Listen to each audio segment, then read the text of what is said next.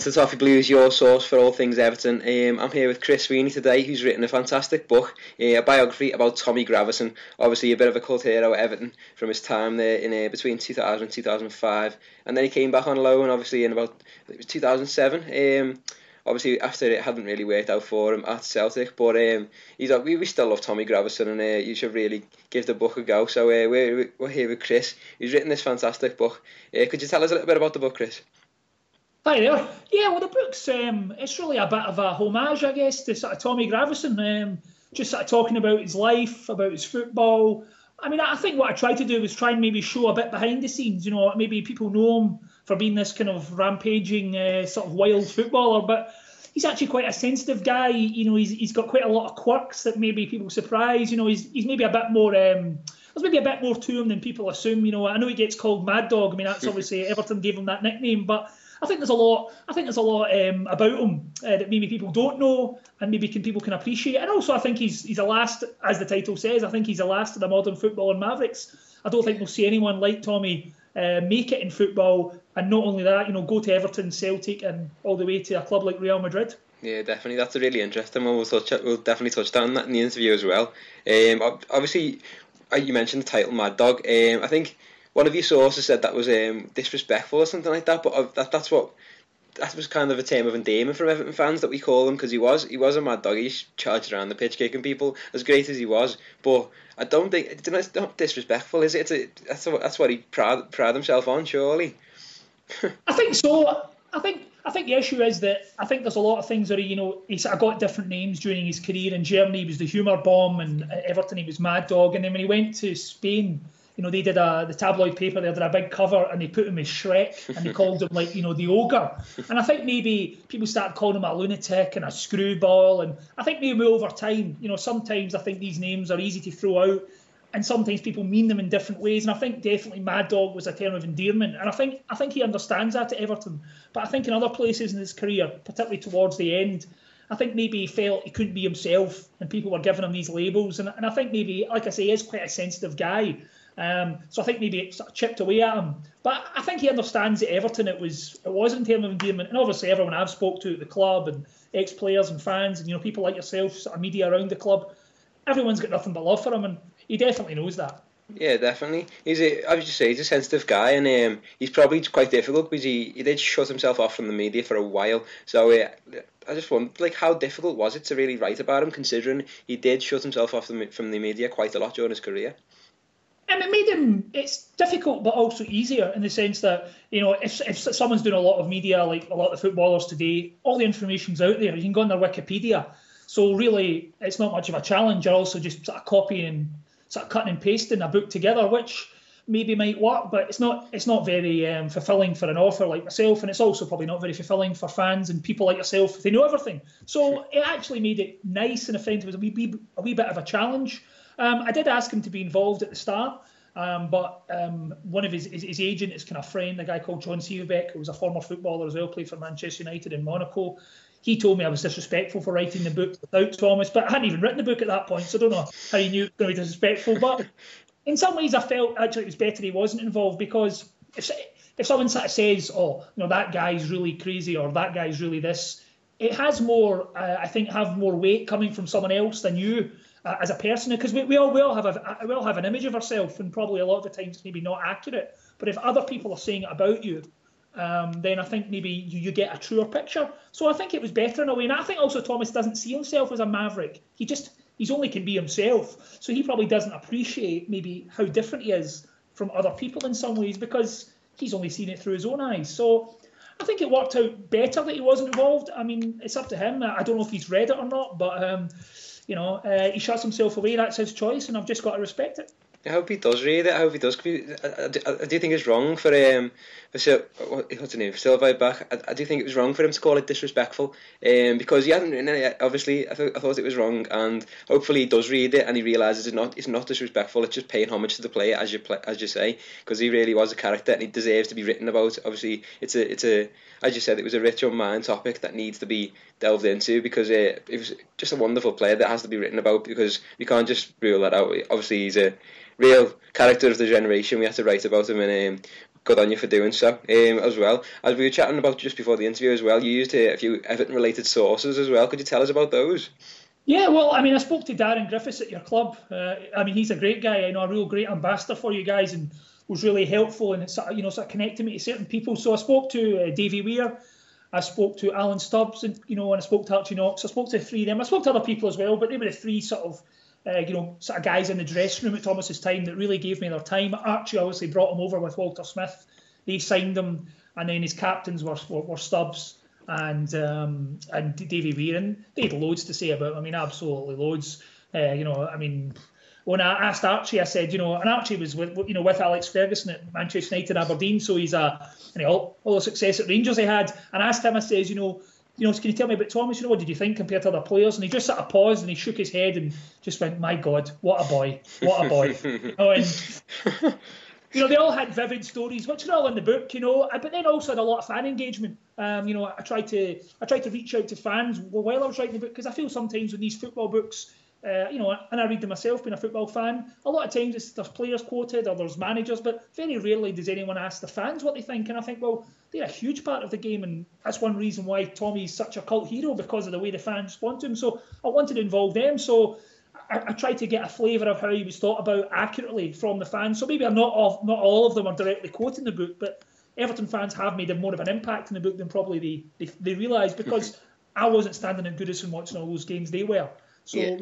have their involvement. But as a whole, and, and I've had support since the book came out. I'm doing this now with you and other Everton media as well. So yeah, the club's really come over very well and been very, very supportive. So I can only thank all of you. Oh. Yeah, I like the way you put it. Uh, the fans chapter at the end of the book as well, given the um, the fans' perspective. You've dedicated obviously a whole chapter of your book to fans' opinions of them as well, not just uh, not just what you think of them. I thought that was great reading through that. I thought that was a brilliant section of the book as well. Uh, I was just wondering as well how how um, there's a bit of a double question, but how important do you think Everton were to Tommy Gravesen and vice versa? How how important was uh, was um, Tommy Gravesen to Everton?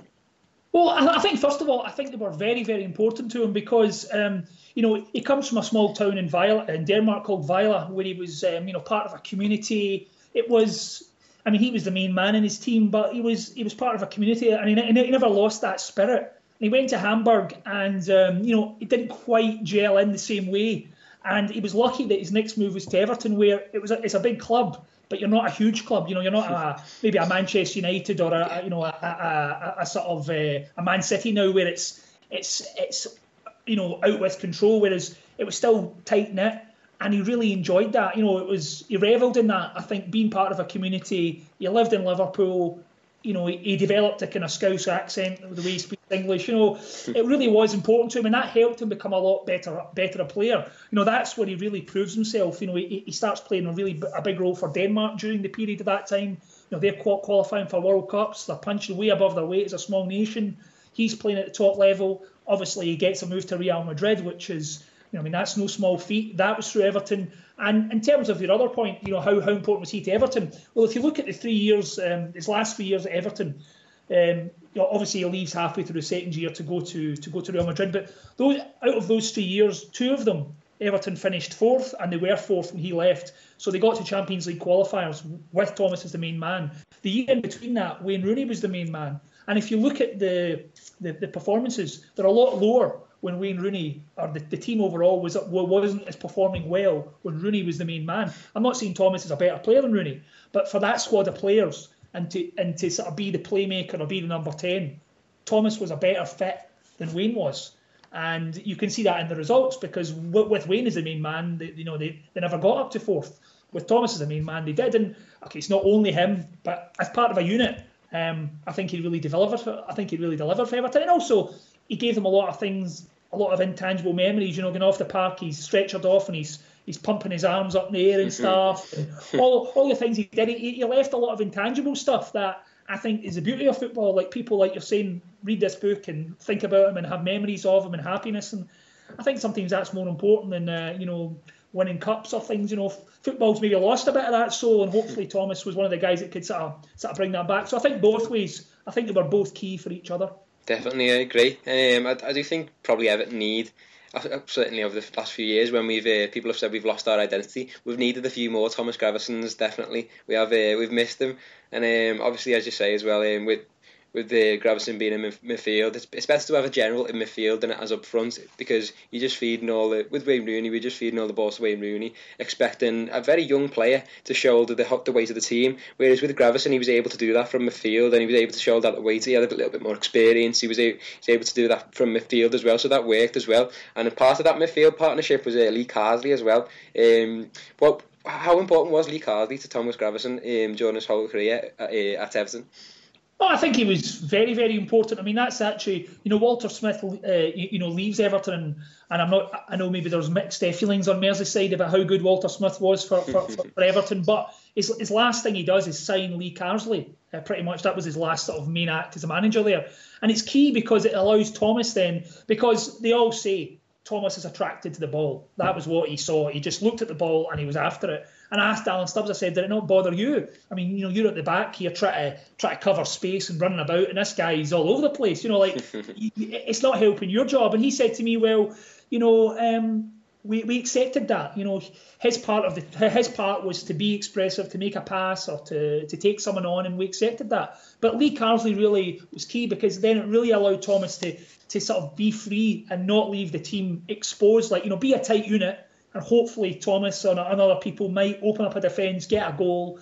And you know you've got to balance any team. You know you can't just be. I mean, you, you know Real Madrid with a great time of you know you know sort of maybe ten years ago when they'd always attacking players, but they but they never won anything because obviously you need to be a unit. So I think Lee really helped Thomas be a unit, and they were they were close on and off the park as well. I mean, he, he rented Lee Carsley's flat for a while. They're still in contact, or you know they you know, they're living different places, but they're still friends. So yeah, and I, and I think he also needs that kind of sense of community again, like I said. So having a good friend at the club, having people around him on and off the park, that, that's what he wanted. He wasn't a guy chasing limelight or you know trying to be, uh, you know, you know trying to create an image. He really just wanted to play football and have a nice life. He was he's quite a simple guy in that way. Yeah, definitely. I think it was the perfect partnership as well because obviously, as much as Thomas Thomas liked to go forward, uh, Lee Carsley could defend and he could cover him, and uh, vice versa as well. Like the shortcomings that Carsley might have had in going forward, Thomas Gravesen certainly made up for. So it was the perfect midfield partnership. But obviously, they they looked very similar, and um, they obviously uh, number tw- number 16 and 26 led to the um, led to the suggestions that uh, Real Madrid actually signed the wrong player. Um, as you mentioned in the book, Florentino Perez, the uh, Real Madrid president, said um, he wanted to sign a defensive-minded player who could break up the play, and that was pretty much a perfect description of Lee Carsley and not Thomas Gravesen. So uh, that that's an interesting um, little little thing. What what do you think about that? Do you, do you think the um, Real Madrid actually did sign the wrong player? I don't think they did, but I think there might have been some confusion about maybe what they thought Thomas was, or, or, or, maybe they came and saw him and did see shades of Lee, like saw maybe Lee Carsley do something and got an impression it was him. You know, I mean, I don't think they expected Lee Carsley to step off the plane in Madrid, but you know, I wouldn't, I wouldn't be surprised if there was some, you know, because they are very similar build you know, haircut or lack of hair, should I say? you know, six, like you say. I mean, the one, the one, the one person who did have a different opinion on this is David Weir, who said that um, he said that to him, Thomas, yeah, you needed a free role, undoubtedly, but he said the other thing you could do with him is if you gave him a role exactly to the letter, like you know, just do this, like he would be okay. It was when you gave him any form of choice that he would just chase the ball. But he said if you said to him, just stay here to here or only do this, then he was okay. So he was the one person who thought maybe it could have worked in Madrid being that defensive midfielder if it was extremely clear what he want, what he was supposed to do, and only do that, nothing else. So, but yeah, I mean, I think I think most of us realised that he wasn't a defensive midfielder, but he goes over to Bernabeu. He doesn't disgrace himself. I mean, he, he played in some big games, and you know, he played in Champions League games, El Clásicos. So you know, he did Everton proud. I mean, he, you know, I think he represented the club well over in Madrid. So, but yeah, it's another chapter in the in the wonderful life that is Thomas Gravesen. he did, yeah, and he's probably um, probably changed his style of play. I think you mentioned in the book as well a little bit like about how he did change a little bit at Madrid because he was he, was needed to really. He was he signed as a defensive player, and it's not his nature to be that kind of defensive player. Um, but he did adapt to the circumstances and he did adapt to the role and performed it quite well in Madrid in the end. And um, they appreciated him for that. And obviously he did represent the club well as well. Um, just some of the anecdotes I, I really enjoyed in the book, such as um, the one where um, his Denmark teammate. Found the picture since where he um, he gets his uh, he gets his private part out and puts him on puts him on the the head of his teammate. And there's a there's a um, there's a picture going around the internet of um of that moment, and it was fantastic as well. Um, so I thought, um, could you possibly tell us a little bit about some of the practical jokes he played at Everton?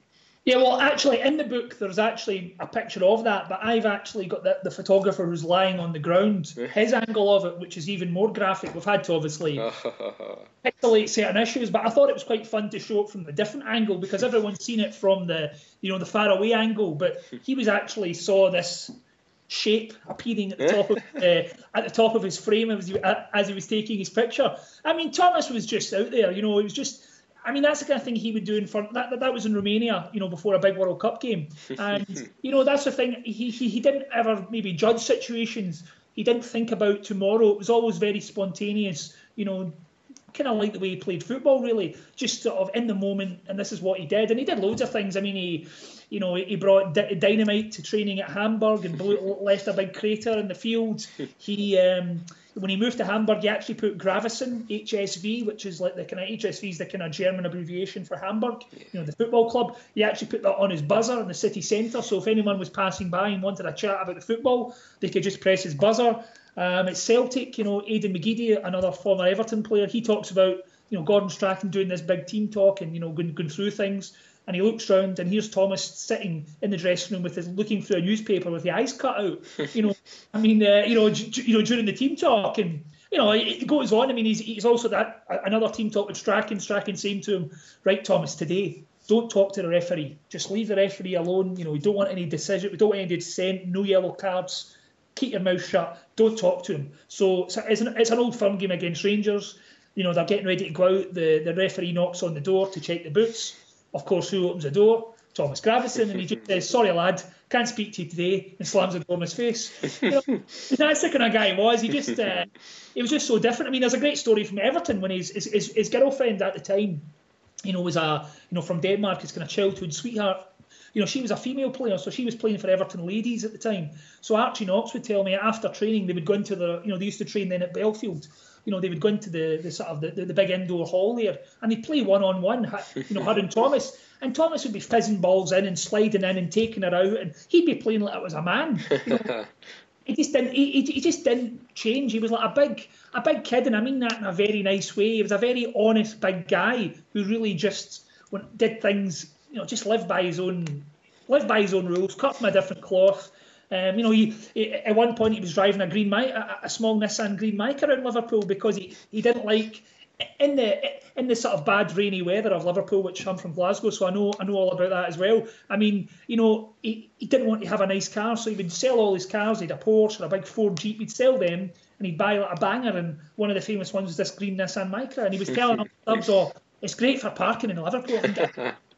just, just a totally different guy. I mean, there's loads and loads of stories. I could, I, could go on forever, and there's even now more on the internet popping up since I brought the book out. And some people say they're true, some people don't. You know, there's there's loads. Mike Tyson, you know, uh, Mike Tyson thinking he was out of control and, and asking for his shirt and wearing his shirt all around Denmark. I mean, if Mike Tyson thinks you're out of control, uh, you know, then uh, you know you probably are a, a bit of a special individual. yeah, definitely. There's some there's some fantastic anecdotes in the book, and just for the listeners as well, there's many more. So make sure you do give a read because there's some quality stories in there as well. Um, obviously, he was a bit of a mysterious character, but I was just wondering as well, where where do you think Tommy's up to? What, what's he doing at this present moment? Where's he living, and what's he up to?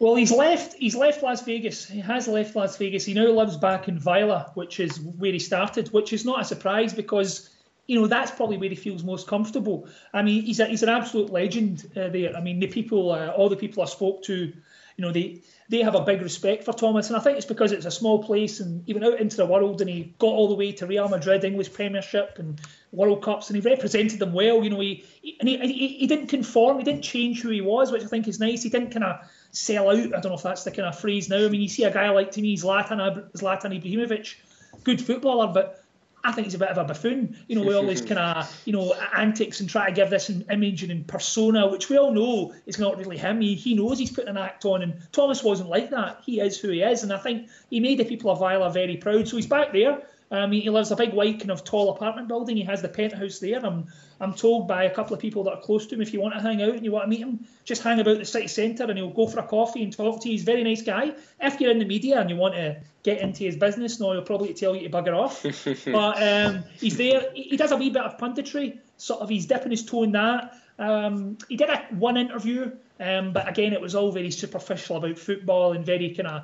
He doesn't really do stuff talking about himself, and I don't think he's really done any such these interviews for a good, or maybe close on 15 years. Like sort of talking about his feelings and other things, not just sort of general bits about the game, you know. So um, bit of a mystery, and in Denmark he's known as a unicorn because he's so uh, you know he's, so mysterious. There's a lot of stuff, rumours swirling around him, and but he's back there, and you know he's hanging out with his old friend Stig Tofting as well, um, an old footballer, and some some of the old guys they all sort of hang out together. So yeah, I think he's enjoying life. Uh, he's left the bright lights of Vegas behind anyway. no, he's probably one of the great characters football scene, to be honest. And um, obviously, the, the topic did need to be delved into, and that's what you did with, with this book, which is fantastic as well. It really did a rich, a rich topic that needed to be delved into. And uh, one of the one of the claims you made, which was really interesting, was uh, that Tom, Tommy is the, the last Maverick um, of, of the game of football. Um, do you think there's any budding Mavericks in, in world football at the moment? Um, I was, I was starting to think about this, you know, when, when I was writing the book, and I think what the way I try to, I think sometimes people look at Maverick as this kind of like failed player, you know, like sometimes saw someone that could have been good, but they drank too much or they had a cocaine habit or something, and I think that's kind of wrong. I think it's actually more someone who does something that's kind of you know, there's that intangible spirit where, you know, maybe they're not the best player, but there's something you remember about them. There's something that they give you that other players can't. Like to me, I love watching Ronaldo and Messi, but I would never say they were mavericks. I would never say they, they leave that kind of intangible thing that Thomas seemed to do and, and other players have done down the years. So I was trying to think about it, and I, I can't think of any player that. I mean, if you think to the Everton squad now, is any player you'd love to hang out with, you'd love to know more about? You know, I'm struggling. You know, and even in England, I'm thinking, is there any English player or an English team right now or a Scottish team that I'd love to know more about that I think would be really interesting? Maybe they maybe they have these personalities and they just don't show them. Maybe they don't have them. I think the academy system and a lot of money in the game now has changed a lot. Social media probably has changed some things. I just wish they would be themselves and maybe maybe not hide it. And I think Thomas is a great example to any kid out there because whatever you do, whether it's football or something else, you know, do it your way. Be yourself. You know, you don't have to change. You don't have to conform. I mean, he got all the way to Real Madrid. They never did it. So you know, any, anyone that tells you you can't do it, well, there's an example of someone who did it his way. You know, so good on him. But no, I can't think of any. Um, any any you can think of any? If you get any ones that you were you were, you were hanging on to? Um, it's quite difficult because as you say, I agree with the point you made in the book about it's quite difficult in terms of academies nowadays bring up players in a certain way to behave in a certain way, and they do have a model for them, and they kind of shush the personalities a little bit and tell them. Do you give them media training and tell them to act in a certain way? Just you know, like uh, oh, just look forward to the next game kind of thing. Just like just shush the personalities out, and that's a great shame because that was one of the the best parts of the game. And um, obviously, you talk about as well you, in your chapter in your book about uh, football mavericks of the past. You talk about um, footballers who've expressed their political views as well, um, and that would never be done nowadays. That would never be allowed to be done. Um, apart from it, obviously. Um, Sam Allardyce, who came out recently, the ex-Everton manager, said um, supporting Donald Trump, which is an absolute load of crap. But um, apart from that, the players, you know, they just um, they're not yeah. the same anymore, as, as, as, as you say. But uh, I just thought um, to, to to close the segment as well, just a little um, just a little bit about uh, Everton Mavericks, and I've, uh, yeah, I've got some names for you to run past you, and I want you to uh, let us know how much of a Maverick you think they are and why. But um, there's a few names anyway. Obviously, the uh, the obvious one I'll put forward to you, obviously um, your countryman as well, Duncan Ferguson. What do you think? Oh, Duncan's definitely a maverick. I, I, think you'd have to give him maverick status. I mean, he was. I mean, he was well known for scrapes in Glasgow. I mean, he, he had a period of Glasgow where he used to have uh, taxi queues, he used to feel he had a divine right to go to the front of any taxi queue uh, at, any time of the night. And uh, he, uh, he's been there's numerous stories in Glasgow of scrapes and incidents he had in taxi queues. And obviously, he was the first footballer ever to go to jail as well. So uh, you know when he when he when he headbutted Jock McStay in against Raith Rovers. So oh yeah, I mean he was a real character. And there's a lot of stuff that uh, he, but Duncan Ferguson to me someone I, I wish we'd hear more from him. Like I wish he would express a bit more. I mean now he's I know he's an assistant coach and all that, but I wish we'd hear more from him because I think people love that, you know. Um, but yeah, oh, I, I, think we've got to give Duncan a solid, uh, you know. I think I think he's a solid nine out of ten Maverick man, and also he loves keeping pigeons, which is not really your normal. I mean, that's what even even when he was young guy, that was one of his main hobbies, keeping pigeons. So yeah, I think they give a solid nine out of ten in the Maverick status for yeah, definitely, definitely. That's quite impressive. It's quite a high Maverick rating. The Duncan Ferguson, obviously, uh, he well deserved as well. Um, obviously, there's a story about him beating up the um, or holding hostage the uh, the robbers. He tried to aye, aye, his house as well. That's yeah, in the yeah. book as well. And also his dad.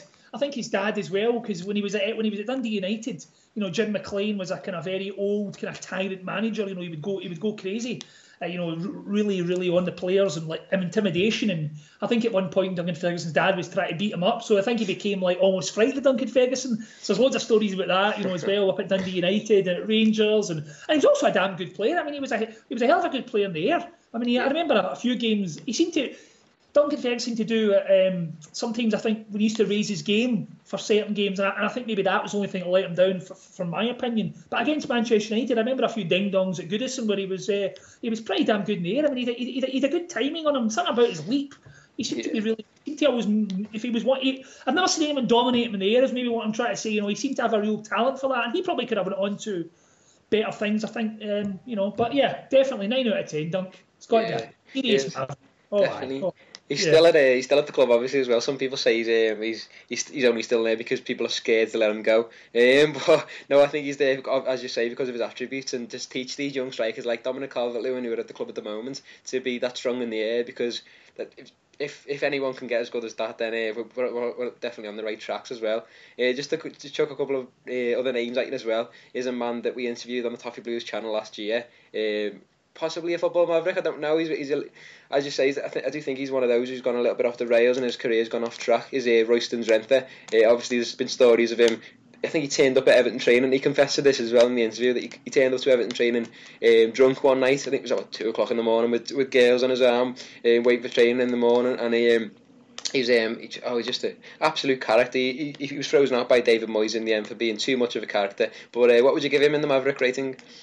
I'm trying to think because I, I, I, remember he went to Real Madrid as well. He, he had a spell at Real Madrid. He, he, was pretty pacey, but I thought more he was more of a wasted talent than a Maverick. You know, I feel as though he didn't do enough um, to earn Maverick status. You know, he, he's kind of what I'm saying. I think a lot of people maybe look at him, but to me, he was maybe just a bit, you know, immature or didn't take didn't take advantage of it. So I, I don't feel Everton. I don't feel Everton fans are going to look at him with love and respect and welcome him back. They might they might take pity on him, but nah, I think we've got. I can't give Royston the Maverick status. I, th- I think I've got to give him a zero, a zero out of ten. Yeah. He, doesn't deserve it, does he? Compared to the likes of Tommy Gravesen and Duncan Ferguson, he doesn't deserve Maverick status. But there is one uh, who played for Everton who I think could be a possible Maverick, is uh, Paul Gascoigne. Obviously, there's plenty of stories out there of his uh, his tricks um, in the changing room and out of the changing room as well everywhere. But um, what do you think of Paul Gascoigne? He a maverick? Oh, absolutely. I think the only thing that actually makes Thomas Thomas actually stands out more than him, you know, because at the time, like I said, at the time when he actually comes to Everton, his first game he starts, it's Paul Gascoigne and Tommy Gravesen in the centre of midfield. Now, I mean, God Almighty, that must have been that must have been some uh, dressing room, and that's what Archie Knox was saying. I mean, he he he thought Gravesen was more outlandish than Paul Gascoigne. So that's really saying something. So yeah, I mean Gascoigne certainly was a maverick. I mean he was a great footballer. I th- I don't think Everton saw the best of him. Unfortunately, I think maybe he's a wee bit physically. He wasn't quite, uh, you know, he problems off the pitch as well. Probably didn't didn't allow him to show his best. Um, I think that was probably at Rangers or maybe at Spurs. I'm not sure, but or actually probably for England was his best period, probably. But um, no, I think we've got to give it to him. I think I think slightly I think slightly less than uh, a Duncan because I think he's just there's more known about Gascoigne. I think to me, have a Maverick, there's got to be that wee bit of mystery, you yeah. know, wee bit of nine. So I think I'd give him a, I think I'd give him a, a seven out of ten, seven out of ten to, yeah. to, to, to Gaza. Yeah, yeah. Not bad, not bad. Uh, that, that, that, that's a that's a fair rate. Like I think um, one we mentioned as well before we started uh, before we pressed recording this as well is Abel Xavier. Obviously the last uh, player to cross between uh, Everton and Liverpool or the or the other way. Um, he's a bit of a nutter, obviously with the with the hair and stuff. What, what would you give him in, as a, as a Maverick? Oh yeah, I mean, again, I, I think he's someone who there's a lot we don't know. You know, he, you just look at his eyes, he knows a bit of development there. You know, there, you know, there's something going on. You know, he, he just seemed like a bit of a kind of a bit of a character. There was just something the way the way he carried himself, you know, the way he looked, and he, he wasn't a bad player. But yeah, I think he's probably I would say say six six out of ten, but I think I think that could re- increase if we did a wee bit of digging. You know, I, I think there's definitely there's definitely more there. Big, uh, it was like a big kind of he was like he was like a Game of Thrones, wasn't he? He was that kind of you know you can imagine in Game of Thrones with that with that, that kind of stature and build and the hair and stuff. He'd, he'd, he just didn't look like a footballer, which I think also is part of being a maverick. I think sometimes when they look too much like footballers, like you know Duncan wasn't your average looking footballer and Tommy either. I, I think it's quite nice when they're a wee bit kind of different. That adds to it all. You know, it's it's part of the charm. You know. Yeah. So yeah, six out of ten for him. I I think so. But but like I say, I think we could go higher if we uh, if we find out. So if you're out there, Abel, uh, you know, get in touch with Tom. He's the man to uh, you know to unlock your secrets for you. Yeah, maybe maybe uh, do an interview with him, or maybe even you can you can write a biography on this guy. Maybe that's it. That's your next project.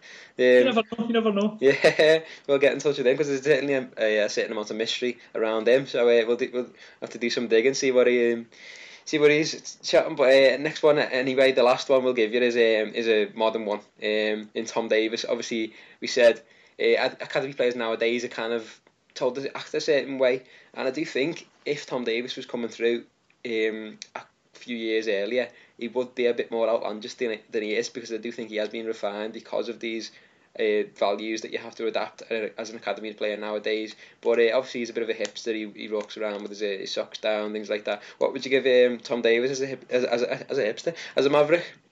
I think so. I mean, I think you're right. I mean, I think he's definitely got qualities. Again, he doesn't look like your regular kind of, you know, kind of footballer. And like you see, the music or the things he's into.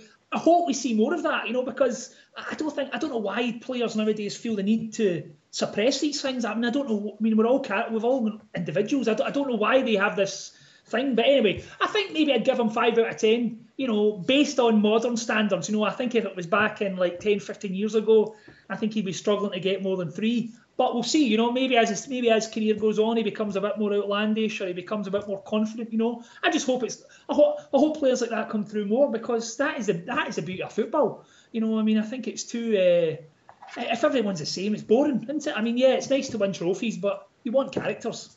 Definitely. That's what makes football really, isn't it? And um, hopefully we'll see more of those in uh, in the future. Hopefully, anyway. Um, but yeah, it's a fantastic book, so make sure you do give it a read um, if you're listening. And um, it's it's fantastic. I think it's on sale at Waterstones for 19.99 as well. So uh, yeah, where, where can we find the book?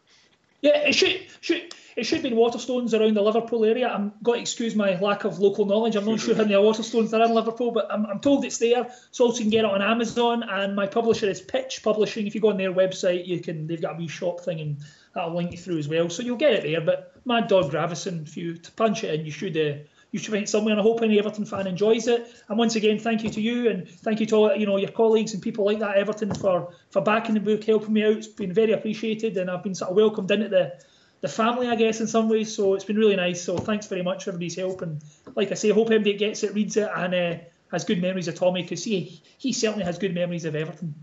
Yeah, do give it a read. It's a fantastic book. Uh, make sure you give it a read. Mad Dog Gravesen by Chris Sweeney. Please do look it up and give it a read. Uh, thanks a lot, Chris, for speaking to us today as well. I uh, really appreciate it. And uh, yeah, um, join us next time on the Toffee Blues. Thanks a lot for watching. Make sure you like, comment on the video as well, and subscribe to the Toffee Blues. And obviously, give give Chris's beat, uh, read the book. Read the book. Give give Chris's book a read. Yeah, that's the one. Um, Thank you. Thanks for having me. Yeah, thanks, thanks a lot. Enjoy us next time on the Toffee Blues.